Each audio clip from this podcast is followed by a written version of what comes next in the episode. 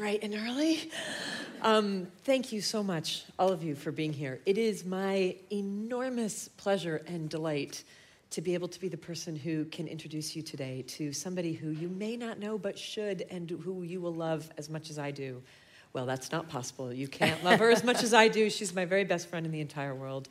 Um, Rayya Elias, the author of Harley Loco. And I can, uh, who's struggling with her lanyard? I think they take it to me. Want some help, honey? They definitely want me they to They want know. to claim you. Yes. They, they, they stapled it to it. her. She's going to have to wear that all day. Um, Rayya is the author of a, a memoir called Harley Loco, um, a memoir of, give, give us the subtitle. Of hard so living, hair, and post-punk from the Middle East to the Lower East Side. It's a sprawling story. Um, and we met fifteen years ago because uh, of an intervention. Um, now, Rayya is a recovered drug addict, and a lot of her work is about recovery. The intervention at which we met, however, was not a drug intervention. It was a hair intervention for me that my friends that my friends had, where they were like, "We love you, we care about you. We can't look at this anymore. Um, something has to be done." And they sent me to Rayya, who at the time was living in the East Village in a walk-up apartment with her two pit bulls and her super hot wife, like newly newly married to like this gorgeous little pixie blonde, um, with her tattoos and her guitars and her motorcycles. And I was like, well, you are now the coolest person I've ever met in my entire life. And we became friends. And actually, just um, as a disclosure, we were meant today, in order to honor that first meeting, we thought it would be a really cool piece of guerrilla theater if Rayya gave me a haircut on stage. We thought of this like six months ago, and we pitched it to the Sydney Opera House and to the All About Women Festival, and they were nice enough to let us do it, until last week when Rayya and I realized that was the stupidest idea we had ever had in our entire lives, and that the mechanics of it were just ridiculous, and that it would involve fifteen minutes of a blow dryer going on stage. Um, so what do you so think about you, that, Liz? Yeah, what do you think about like transformation and create? What? Like it just be ter- so she did my hair before, so you can look at it now. It's nice. There's um, it done. It's done. And um. And I, you're, you're all going to buy Rayya's book after this, so I um, told her not to read from it today. What I asked her to do instead, as an introduction a bit to her life, which has been really an extraordinary life. This is somebody who has lived and died um, in several different chapters and several different versions in really fascinating ways.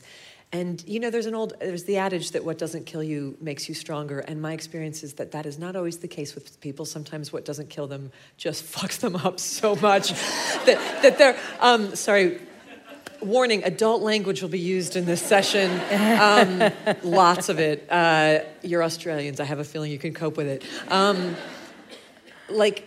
Oftentimes you see people whose, while their lives haven't killed them, they haven't necessarily made them stronger. And this is something we're going to be talking about today, is the alchemy of how you do that, how you take, how you make peace from the pieces, basically.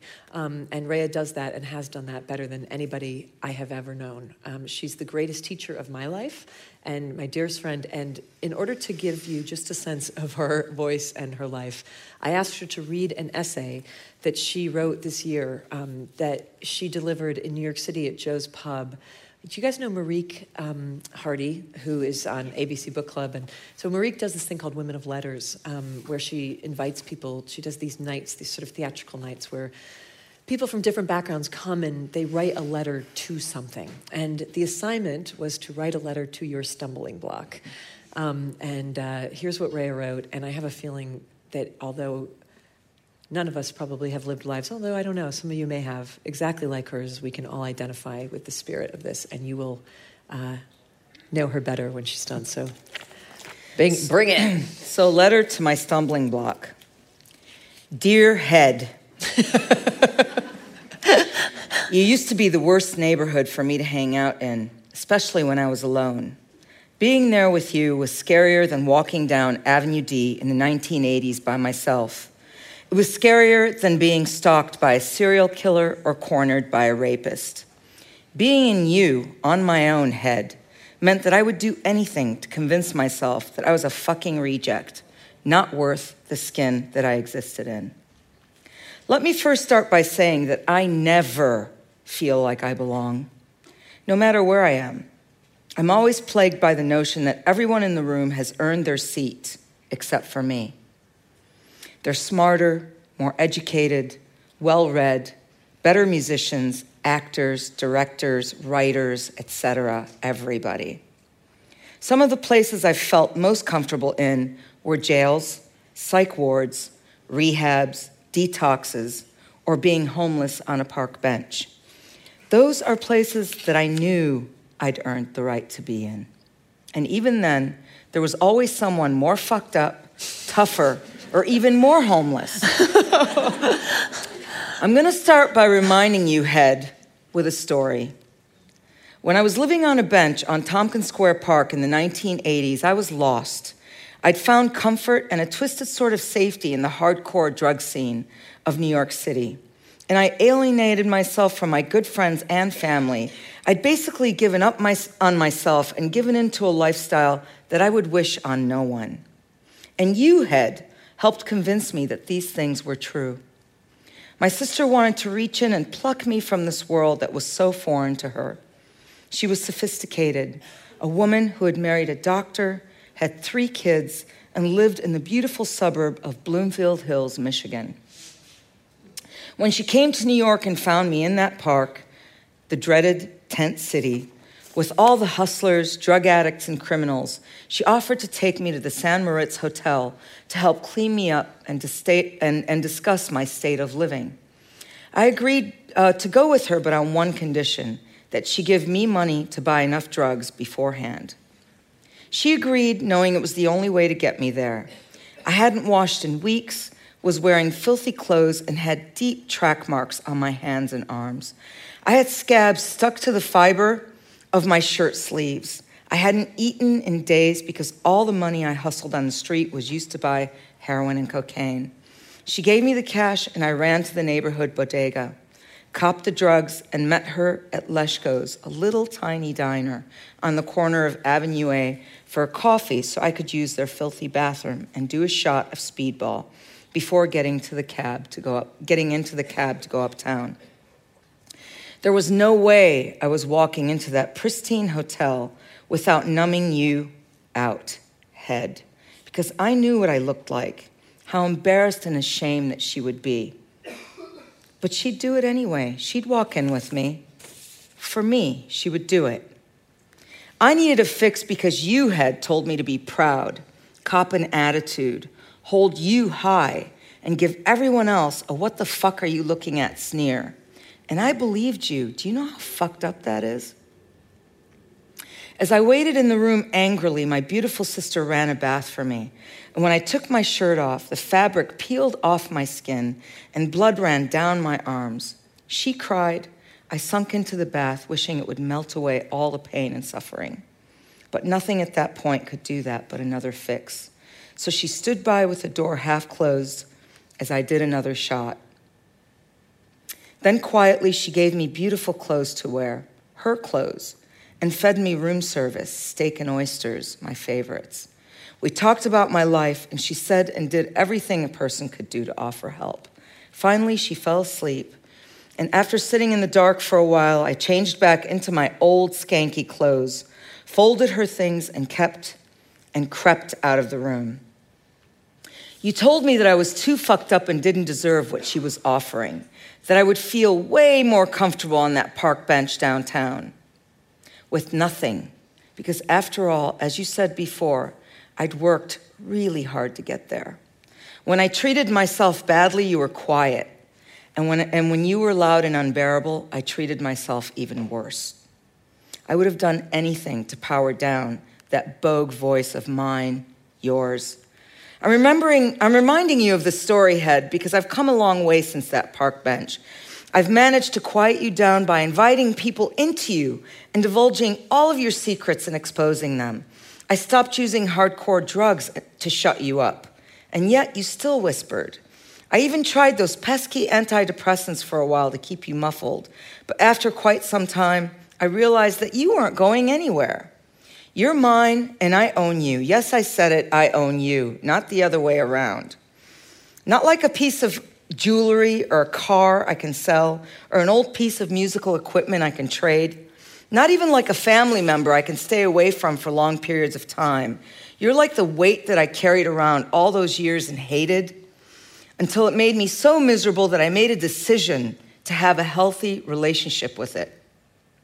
So during the last seventeen years, while working on all these fucked up relationships with myself, I wrote and directed a couple of films and received wonderful accolades. I also made some amazing music with great producers. I wrote a memoir called Harley Loco and continuously write essays for different publications. I sell real estate in New York City and have a wonderful, healthy, and loving relationship with a gorgeous Swedish woman who's a pilot, a captain on Swiss, a captain on Swissair, just to be clear. Super hot, right? And we travel the world together. I have friends and family that love me and would do just about anything for me, and I back for them. So I'd say my life has turned out really, really bomb, right? So I ask you, Head, why is it when I'm asked to do an event like this one, at first I'm really excited and flattered, then the fear sets in, and your dark voice starts to creep in like it did years ago, beating me up with the questions. Do I deserve to be here? Am I at a level that I can hold my own on a stage with people that I admire? I don't know, I don't know about you, and I don't know if anybody else feels this way, but this shit happens to me all the time. I'm gonna remind you of another story, Head, and this just happened a couple weeks ago. I was invited to a small dinner party for a dear friend of mine who happens to be the book review guy for the New York Times. His wife, also a literary genius. There were eleven people at the table, all academics. Yale this and fucking Princeton that. Boston Globe this and film review that. I think you remember the, the crowd, right, Head? While at dinner, you reared your ugly face and started chattering to me. While they were eating foie gras and making references to literary things that I didn't understand, you told me that I was the stupidest one at the table. You told me not to speak because I had nothing to add to the conversation. And if I did ask for explanations, they'd know how stupid I was. So I shut my mouth. My friend even asked if I was okay, and of course, and I smiled and said, yeah, the foie gras was incredible. She didn't seem convinced because I was so quiet, but then when that one really smart guy from Yale started talking about identifying triggers before you do a reading, I understood that. The rest of the table didn't know what he was talking about. I saw my chance and jumped in with my trigger story. I told him that when I did my first reading at Pianos and read the first and very, very harrowing pages of my book, the room was so quiet, and then a great applause happened. This chick came up to me after and said that I should have announced a trigger warning before reading my piece because someone in the audience could have been sexually assaulted or abused, and this was now a new etiquette. Instantly, I replied, honey, but actually I said, bitch. I'm the one that went through that incident, not you. If you don't want to be triggered, then don't come to a bar on the Lower East Side of New York City to listen to authors cutting-edge stories, talk about their lives. She balked a bit, but then she got the message that she wasn't going to make me feel bad about what I just shared about myself. The smart Yale dude jumped up, and he gave me a huge high-five, and the conversation opened up about many things which I was very comfortable talking about. Labels, feminism, art, sexuality, race, creativity, all the above. The rest of the evening was a wonderful experience because I showed you, Head, that when I'm invited somewhere, then I probably belong there. People don't invite me for the things that I lack. They invite me for the things that I bring. Maybe this is the way we all balance each other out. So, dearest Head, thank you for hanging in there with me, sometimes taking a beating from me and vice versa, and becoming a little more tolerant and rational these days. I always expect a challenge from you, and now I'm certainly up for it. Remember, dude, I fucking own you. Love, Rayya.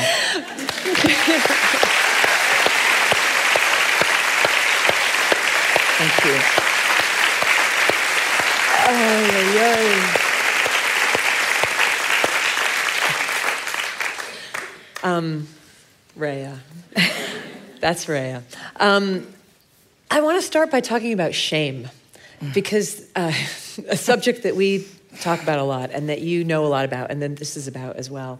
And and I'm curious, especially in an audience that's predominantly women, and thank you to the men who came as well. You're very loved. We appreciate you being here too. Um, and you're no strangers to shame, I know.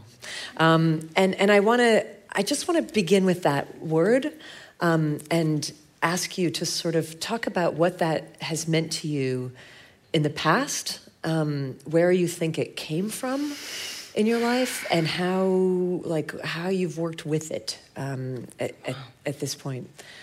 Um, okay, you've never asked me that one before. No, I thought I just... Uh... You kind of suck, dude.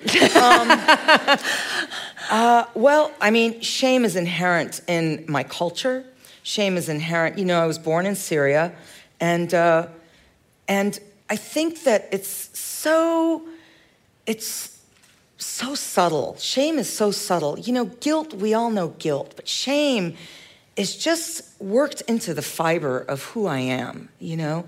And it is the one thing that, you know, I never knew that I needed to shake, but, you know, it comes from a look when you're two. It comes from a word when you're six. It comes from your sister being gorgeous and thin and you being sort of the fat little tomboy. Um, and the way when you're walking through Sears to look for jeans, it comes from the the lady, the, the the the lady who's helping you, who says you need to go to the boys' husky section because you can't fit into uh, a little girl's size jean. It comes from, you know, and I'm just taking you through. It comes from feeling different, feeling like, oh my God, I'm not. You know, I'm never going to be attracted to a doctor, a man, uh, this. I want to, I want to be the man. I want to be, you know, I want to be self-sufficient. I want to take care of people. I. So in my family and in my culture and in every culture, and I'm not, I'm not pointing it out as a Syrian, in every culture, I think it's so hard to not have shame, mm-hmm. you know, because we identify... I mean, so hard to identify with the positive things until you work through all that stuff and get to a place where you're like, fuck this, I'm not going to let you take me down. Because mm-hmm. that's the one thing that will take me down. All of us. And we've been, you and I have been talking about this a lot over the last couple of weeks because I've gotten really excited about the work of this neurobiologist I've been telling you about, this guy, Mario Martinez, who has this take on shame that I'd never heard before that I felt was like so clarifying about how it's the greatest tool that your family or your culture has to keep you in line, mm. right? Um, because a, a family and a culture are very conservative. A church is conservative, a family is conservative, whatever tribe you belong to mm-hmm. is by even nature. Even drug addicts are conservative. You've been shamed by, you know, like, and the way they, and sometimes the shame's very explicit, like, if you don't toe the line, you're excommunicated, um, you're disowned from this family. Like, sometimes it's really violent. Mm-hmm. Some will kill you, mm-hmm. you know, like honor killings and stuff. Like, and then sometimes it's subtle, where it's like, we won't kill you, but here's the language we're going to use. Oh, now that you're a fancy person who got an education, you think you're better than us. Now that you're, you know, blah, blah, blah, you think that you're, you know, and they sort of work you to try to bring you back in. Into the fold. And the way that we try to come back into the fold is through failure, right? Mm-hmm. Because if you dare to leave and do well, Um, that's the biggest betrayal that you could mm. possibly have of your tribe, right? Your tribe is like, you have to follow these rules or you won't do well. And then if you don't follow those rules and you go do well, you've really fucked them, well, you know? It and challenges everything. They try to, you know, and so I'm, I'm, I was thinking about, tell that story about when, because I think this is a very important thing to remember if you are daring to move outside of what you were taught. That that they, your family, your tribe, your culture, your church, whoever it is who builds the sort of rules around you, they'll always take you back in failure, but they won't take you back in success, right? So if you come back in success, they're going to sort of work on you. But if you come back as a failure, weak and broken, they're like, come back. We have all the love for you yeah. because... And, and you tell that story about when you got clean and your brother was like, your brother who you've always had such a hard time with... Yeah. was like finally there for you. Yeah, yeah. I mean, you know, we had never really gotten along. And then, uh, you know, I spent years just out there adrift. And um, and finally I went home you know, defeated and just, you know, wanting to get help. And it was like, come on back in. We, I went to a rehab, a six-month, everything, and I got on my feet. And then when I wanted to move back to New York, because I hadn't, I hadn't slain, you know, slayed the beast yet. I had to go back to prove to myself that I could, no matter what, drugs, not whatever, still stand on my own. And when I wanted to leave, he literally, he threatened to disown me. He used my mother's cancer at the time to sort of shame me, um, you know, that I was leaving. And I just remember thinking, oh my God, like, how could this be possible? I'm I'm healthy. Like, why can't you be happy that I'm healthy and want to sort of move on and still chase my dreams? And now that I have dreams again, but it wasn't that way. It was like, oh, you're back and you're here and we want to hold on to you. And that's it. The one of the things that this guy that you and I have been talking about a lot lately says is that the only... there's like a, an energy field that you have to use to combat shame. Um, and, and the one that he suggests is honor, um, because it's the it's the opposite, really. Um, and, and that when you have been shamed, you know, um, whether through your own behavior or through somebody betraying you or abandoning you or hurting you or kicking you out, when you're carrying around shame, you have to build up a sense of your own honor. Mm. Um, and that has to be different from perhaps the honor code that you came from. Mm. Um, and you have to find your own honor in the world, and you have to build a list of evidence for yourself of the times where you have been honorable and the ways that you are honorable. You have to sort of convince your mind that, no, I'm a person of honor and dignity. And I want to know where your honor comes from, like where your dignity comes from. What do you know in your marrow about yourself that makes you still be here with us, yeah, and makes you still be able to tackle the head that you, by your own admission, and we all know from our own, look, we all live in a head that's a terrible neighborhood to walk around alone in at night. Um, what is the honor code that you have? That I mean, that my code, your... my code is just, look, when I got clean seventeen years ago, I knew that I had hurt so many people. I was thirty-seven years old, and for twenty years, I was, I just made havoc and destruction everywhere. And so my code was to be, to, was truth. It was no matter what, to live or die by the sword of truth. And I have found that some people can't handle it, some people, you know, and when I first came around to it, I was like, truth, you know, fucking truth, man. You know, and I think that that's, you know, that's the thing that happens when you're sort of trying to attack something that you really know nothing about, right? Is that you go to the opposite side of the pendulum and you become, it becomes your dogma, right? Mm-hmm. And then what happens is that you start swinging and you start thinking, oh my God, this thing, truth, is is really a kind thing. It's an honorable thing. It's it's the thing that I want most in my life. It's the thing that I want people to portray to me. You know, I want to be forgiven. I want to forgive everyone. I, you know... I want to forgive myself, which is, I think, the most important thing. So it first started with that, like, Rayya, you've been just an asshole. You've been so fucked up. Can you forgive yourself for A through Z? And it was like, yes, I think. A couple things took a while, you know, but, and, and they still, you know, and they recur, and they mm-hmm. recur on a, a lower level. At first, they're really extreme, and you think, I can't deal with this. I'll never be able to live with this. But every time they come around, they're like on a lighter level. And now, you know, I just, I live and die by truth, but kindness with truth. Not a truth that's going to knock people out. Not a truth where I'm going to assault you by telling you the truth about yourself. Never. Because I can't do that. Only you can tell you the truth about yourself. Right. I can tell you the truth about myself, you know, and it's pretty raunchy, some of it, you know, and and yet, you know, when I expose myself, like I was saying, in that when I expose myself, I rip myself open. there's nothing in there but love, right? There's nothing left because all the crap is out. And who are we really? We're this like point of light and love. And if I can show you that, if I can show you all my shit and like open it up and you can see that I work really hard to take step by step by step by step to do the next right thing, you know? And if it feels wrong in my gut, then it's fucking wrong. Then take a turn, dude. Don't do it. If it feels wrong, take a turn. You have taught me more about truth than anyone.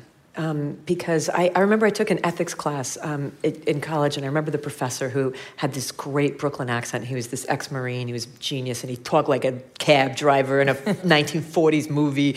Like, he had the greatest, and he, I remember him saying, the, we become liars because he goes, your family and society, they demand the truth, but they can't deal with it, you know? Um, and it's totally true. Like, it's such a great thing. Like, you're you're...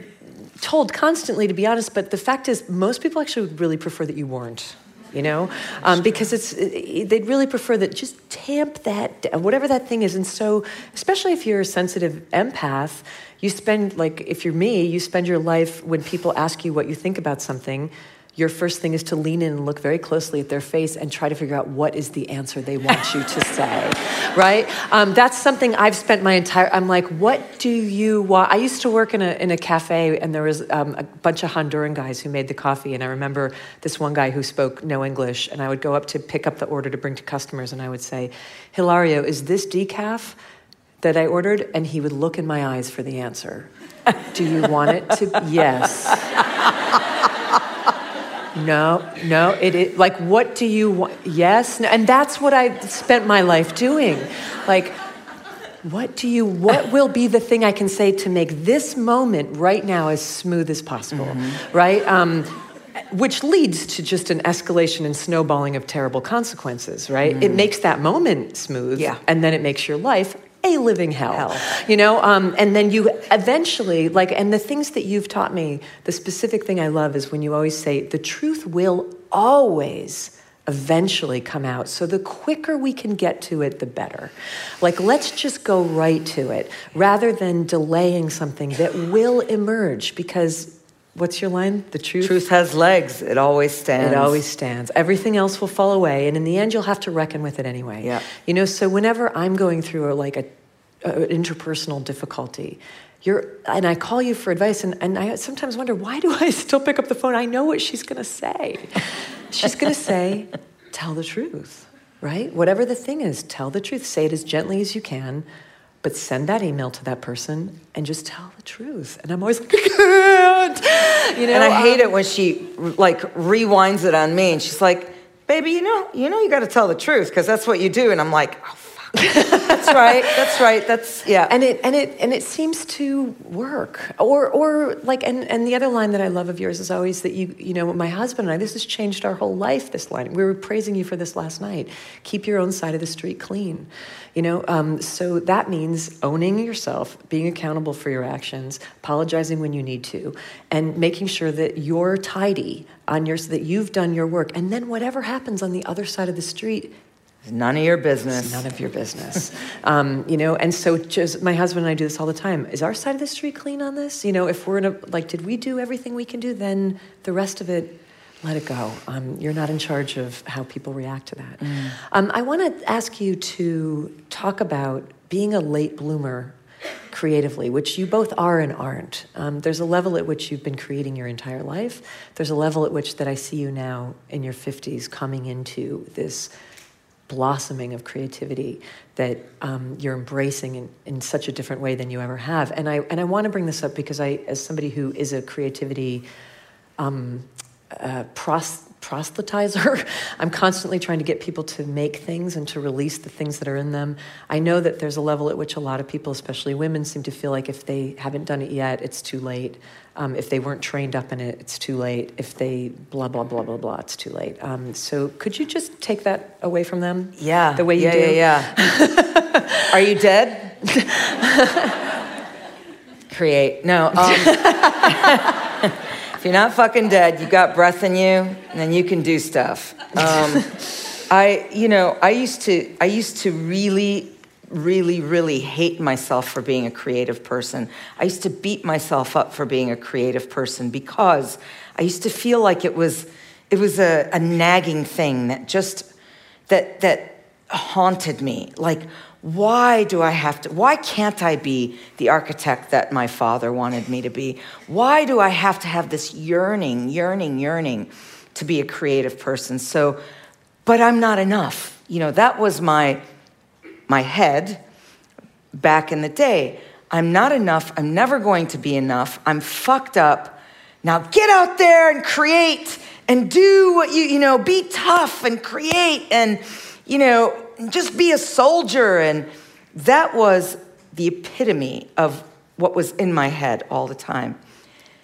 And since I've been clean, it took a while because I never thought that I could create. I thought all of that stuff came from the angst. That was my life. That was the depression. That was the drugs. That was the darkness.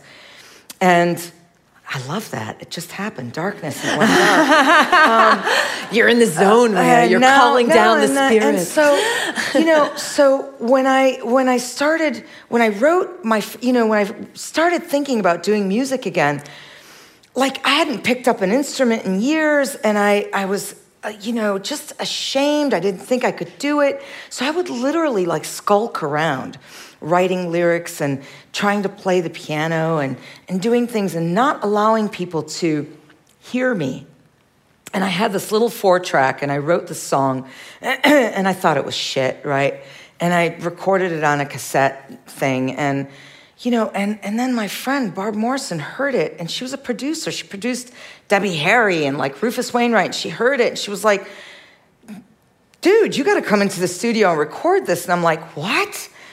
But what I've learned, you know, and a lot of it, I, I'm going to just say, has to do with Liz as well, because I was so ashamed of being a creative person. I felt like I was a closet creative person. You know, I'd been a closet queer for so long. Just not, I had to be in the closet about something, right? So, but she would say, I can't believe it. You do, you talk about doing these things and you do them. And I was like, yeah.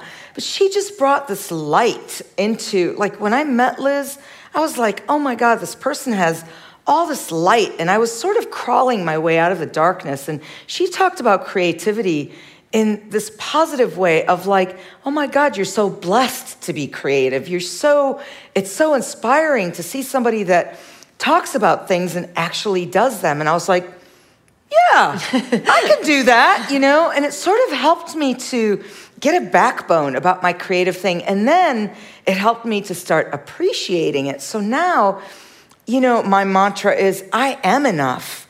Now go out there and do it. And it doesn't have to be, like she always says, it doesn't have to be perfect. It just has to get done, you know? And, and you know, I know I'm like a shitty everything. I'm a jack of all trades. I'm a master at none. And who cares? Who is the master of anything, right? And would I mean, you want to hang out with that person? Definitely not. Who is the master know? at anything? So I just, you know, the only thing I need to master is this, my heart. You know, that's the only thing I need to master because this rules everything. You know, I hope eventually it will rule this. But at this point, this does rule like everything that I do. And if I have enough, you know, love for my creativity, for a person, for whatever it is, then I want it. I want it in me, and then I want it out of me. And if I can't, you know, this is the last thing I'm going to say, like, if I can't keep it in anymore, if it fucking drives me crazy, like an earworm, or, you know, if I have lyrics in my head, or a hum, or a hymn, I got to get it out because it will drive me crazy. I know myself, and keeping it in is not a good thing. What do you say about the border collie?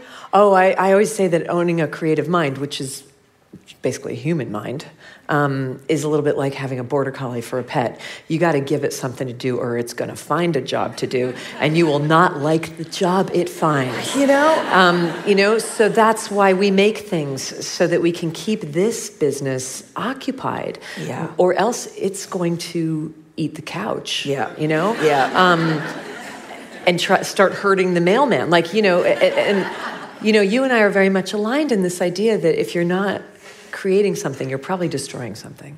Um, usually yourself or the people around you. Or the people around you. You know, yeah. um, and that there's a way to be creative without destroying yourself or the people around you. Um, and that is usually, I think, to let go of the outcome, which you did beautifully with Harley Loco. Um, and, you know, she wrote this thing, I, you know, I was like, write this book. She's like, I'm gonna, she's like, how? I'm like, sit down and you write it. It's the only way a book ever got written. Um, and oh, she's so vanilla about telling that story. She basically dared me to write this book, and I was like, I'm not a writer. Anyway, and you did it, right? And you and, and and I was like, just tell the truth. Just tell this. You know how to tell a story. Tell, pretend you're talking to me. Tell me what happened. That's what a book is. That's what a story is. It's what any work of art is. It's a thing of like, oh, this is how I saw the thing that happened, or this is how I dream. Just do that.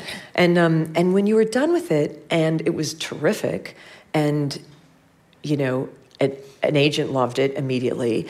And a major publishing house loved it immediately. And it happened really fast. Of course, it didn't happen fast. It was fifty years in the brewing and three, three years, years in the write. making. And then it was overnight, you know, um, where suddenly they were like, oh, my God, we love this. I remember your panic where you said, I never thought anybody would actually publish this. I have to go back and take a lot of stuff out of that book now. um, So I was wondering if you could speak to that feeling and what happened, like what you ended up doing. Oh, man. Because you wrote it without thinking about the outcome, which is how you should make art. I mean, I remember three years uh, of just sitting there with my two pit bulls in the, the church house that she, you know, made made me go to, which I'm still there. Um And and just thinking, okay, this is going to be my cathartic experience. This is, I'm going to get it all out. I'm going to be as honest as possible. I'm going to, you know, and then when they read it, you know, I did, it's funny because I scaled a little bit back on some lesbian sex, I remember, and I was like, oh, I don't, I don't know if I want to be pigeonholed as, you know, whatever. And my, and I gave it to them and they were like, can we get a little more lesbian sex? And a little more about the music scene. And I'm thinking, oh my God, I need to take a couple things out, you know, a couple of experiences out. And they were like, oh no, we don't want anything out. And I just remember I was terrified. I was terrified. My family, my, you know, thank God. I mean, I loved my parents, but thank God they were both gone. Because, like, there was no way my father could have read the first ten pages of that book. And, like, he would have died, you know, on the spot. And um, so, you know, it's just, and I had to let go of it. You know, I had to just bite the bullet and just let it go and just be like, okay, you have to be strong, you have to be brave, and you just have to let go of the outcome because this is your truth. I mean, it's not a lie. You you just you put it out all out there, not expecting everybody to read it. But you know what? It's uh, you know, I, I did put it away, and you know, and I remember sitting that having that conversation with you because I was like crying and not talking to anybody, you know, just. And she was like, are you okay? Like, this should be a really happy moment. And I was like, I'm fucking terrified. You use the word. I was like, I don't know. I don't know what's going on. And she goes, you're terrified. And I said, I'm fucking terrified. It's like, you know, and she just said, like, look. It's just, just terror. It'll pass. It's a feeling. You know? It'll pass. It's just terror, and it's actually a really appropriate way to feel. Um, and and creativity always stirs up terror because creativity asks you to enter into realms of uncertain outcome. And fear hates that more than anything. And the fear response in you will always be like, don't do it. And the creativity, that's always a thing that you just have to expect. And I was like, oh, oh, baby, you're just terrified. Yeah. That just means you made something, you know? Um, it's okay. We all are. She makes it sound so easy. It is. That's what I love, I mean, you know? It's and you like, do too. I mean, this is the thing that, you know, a lovely friendship is based on mutual need. And the mutual need that you and I continually have with each other is that we're brave in different ways. Nobody is, nobody is uniformly one hundred percent brave in every aspect of their life. If they are, they're... I don't know. They're either very, very, very enlightened being, or they They haven't done any work um, at all on themselves. And, you know, there's been different chap, like sort of aspects of ourselves that we've worked on really well to the point that we kind of do have a kind of mastery. And I'm really, so, I'm very brave about creativity and I'm very comfortable with it. And it's really easy for me to communicate that to you. And it's really easy for me to see what you can't see, which is that, oh, it's just terror, you're fine. You know, um, you gotta keep doing it. What's the, why stop? And it's really easy for you when I'm sitting at my laptop shaking over an email that I have to write someone that's so scary because I'm telling them an emotional truth. And Rayya's on the other line saying, push send, honey, just push send. And I'm like, but they'll have a response. She's like, they're allowed to have a response, you know? And this is what we do for each other. And sort of you need to make sure that the people that you bring closest to you in your life are those people who help you to ascend to the highest possible potential of yourself. Mm.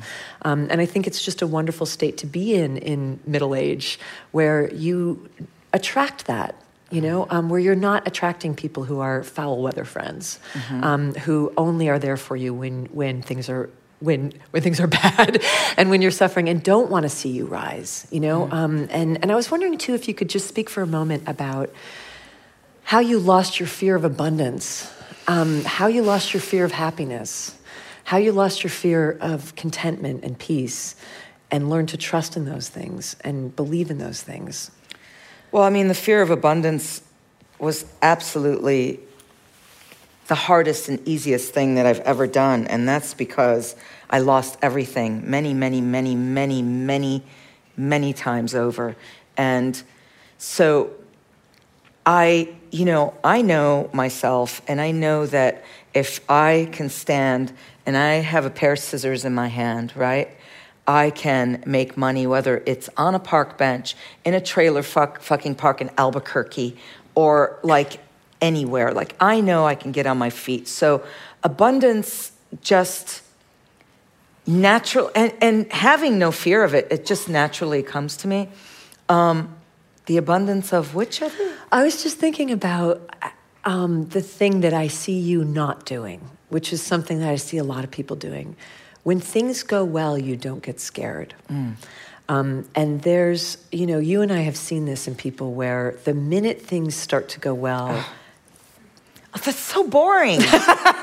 They get terrified. And I wonder what it is that you have about that, that, that you're willing to be like, cool, I'll take it, thanks. Well, I um, mean, the thing is, is like when things go well, that's amazing, right? But I mean, tomorrow, things may not go so well, right? And it's just, it's a part of, it's the natural rhythm of life to have these ups and downs. And, and my favorite thing is like, That that middle that middle ground, right? That like nice even wave that you can take a paddleboard on and just sit, right? And just check it out all across all the horizons. And it's so amazing because happiness is totally overrated, because when you're just like happy, then, you know, then you're like sad. And it's kind of like, it's the same thing. It's the same thing, you know? And that's what... You know, that's what kills me. And I've been I've been dead and I've been alive. And it's just, they're both overrated, you know? I'll take alive a little more. But, um, you know, but I mean, riding the balance is so incredible, you know? And that's sort of what I've learned through life is like everything. Like, don't make a big deal out of anything. If it's, you know, this right here, right now is the pinnacle of everything I've ever experienced in my life has brought me to the fucking Sydney Opera House. Me? You know, and I we were walking up here and I said, Liz, this is this is this is it. You know, this is like, and this is the absolute best experience I could have ever asked for in my life for today. Yeah. You know? I don't know what's going to happen tomorrow, you know? And it doesn't matter, because if I end up on a park bench for whatever reason, I know I've got feet, I've got a half a brain, and uh, and I will endure, and I will, you know, I'm a really positive person. And not so. Just on a park bench. We were, I, I have to tell my favorite story about you. My favorite Australian story about you. Last year, Ray and I were here. We were in Adelaide, and we went to this um, nature park where you could walk around with the lovely animals. Um, and there were all these lovely wallabies, and we had food for them and stuff. And it was like really a Disney experience, you know, like prrr, little birds flying and pootaroos on the ground, or whatever they're called. And um, and and we're sort of like one with nature, and it's like beautiful sunshine, and she's got a sort of corona of joy and light around her, and I'm watching her enjoying this. And she's feeding all the wallabies, and she's um, this one big ass male wallaby dude comes up to her, and he grabs her Prada purse, and um, and she gives him a little bit, but she's got all these other, and he goes like this, and I've never seen, because I didn't know Rayya back in the day when she lived on the streets. I've never seen that. I didn't know you in jail at Rikers Island. I didn't know like when you know you wore. Har- har- kicked people's asses on their. So anyway, this this this dude, this uh, this this wallaby, big wallaby, big. He comes up and he and he reaches for her bag again, and she turns around and this face I've never seen on you before, and she goes, "Fuck off, motherfucker!" and and the wallaby's like, "Whoa!" Like literally puts his little hands up like this, and he's like, he was like, "We're cool, we're cool," and he took off. It was. Oh. And then she said, "Oh my God, I've never seen that side." I was like, "I was like, get the fuck out of here, motherfucker!" and he, and he, and she goes, "Oh my God, I, I've never seen that side of you." And I was like, well, "What? What side?" And she was like, "Oh my God, I've never seen that street side of you." And, and I was, I was like, like, between the enormous, beating, passionate heart that you carry, and that badass, don't you will always be fine. Um, Anywhere in the world. So, well, we, we've got a minute, and what I want to do is ask Rayya to sing for us. Um, Rayya uh, is many things, and one of the things she is is a fantastic musician. Um, lots of record deals back in the eighties. Um, uh, just is fabulous, and she's going to sing a very special song. Okay. I was going to sing too, but you know I only know the words to one song. The Game of Thrones. Oh, oh, oh, it's, oh, she's horrible. Oh, I've okay. been tormenting everybody lately. So, I, because it's International Women's Day, and uh, because Liz Gilbert wrote this amazing book called The Signature of All Things, um, I wrote a song about Alma Whitaker, and because she is a heroine to all of us, pardon the pun, um, and uh, I fell in love with this character, and... You will too if you haven't read it. And uh, before you go, can uh, I make a special request? Well, um, can you sanctify this space before you begin? I've only ever heard you do this once, and I'm going to put you on the spot and ask you to do it again. Rayya was raised in Syria. English was her fourth language. Um, her first was a combination, well, Arabic and then her grandmother's language of Aramaic. And oh God, once, I can't believe you're fucking doing this. Will you sing us? Can't say no to make it holy, and because we're in the Opera House, a few yeah. lines of the Lord's Prayer in Aramaic, as taught to you by your grandmother in Syria. I'm not religious, but this is such a beautiful hymn. I'll sing just one verse. Abund bashmayo netqadash shmo Tite malakutho Nehwe subyano. That's it.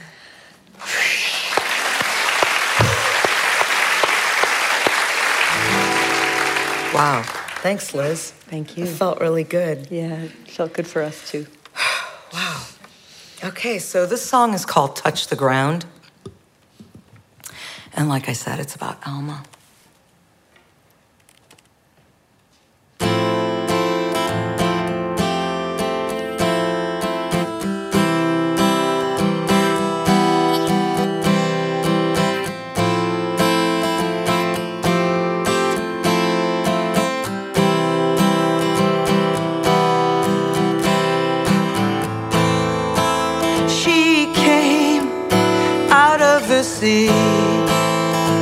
Striding,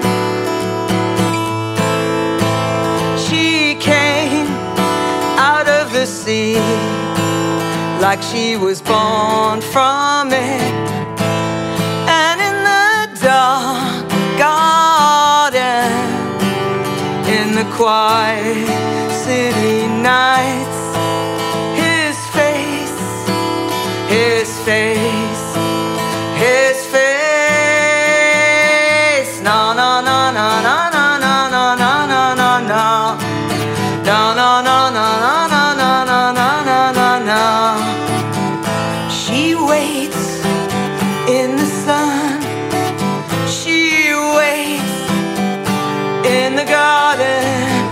She waits in the sun. She waits for the one. She waits.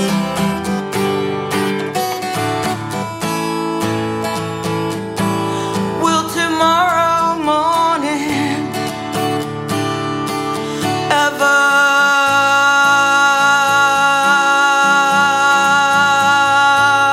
come?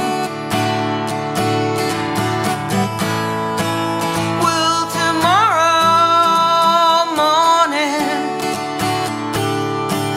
ever come?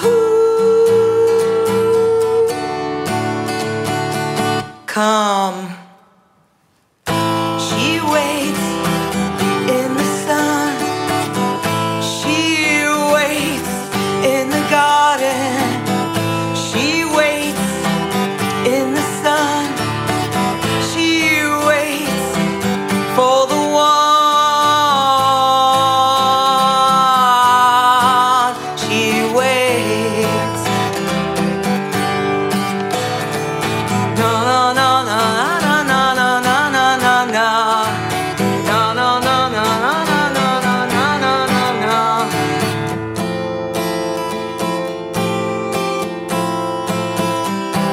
She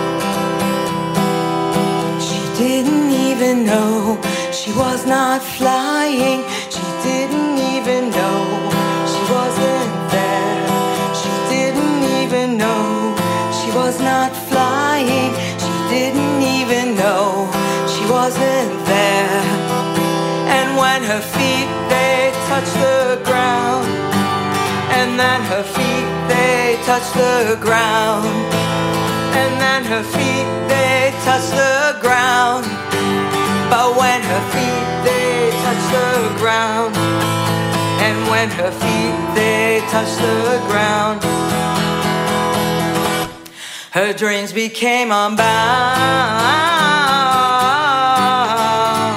No, no, no, no, no, no, no, no, no, no, no. No, no, no, no, no, no, no, no, no, no, no, no. No, no, no, no, no, no, no, no, no, no, no. She waits in the sun. She waits in the garden. She waits in the sun. She waits in the garden. She waits. No more.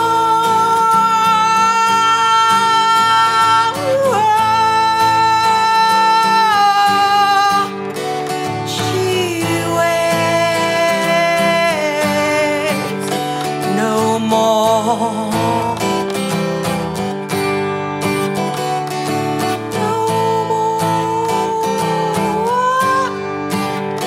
no more. No more. I love you, Liz and Alma. Thank and you. Rayya, I love you. Woo! Thank you so much. Ah, take your bow. Give me that. I won't drop it. Take your bow. Rayya Elias, everybody. Take your bow at the Sydney Opera House.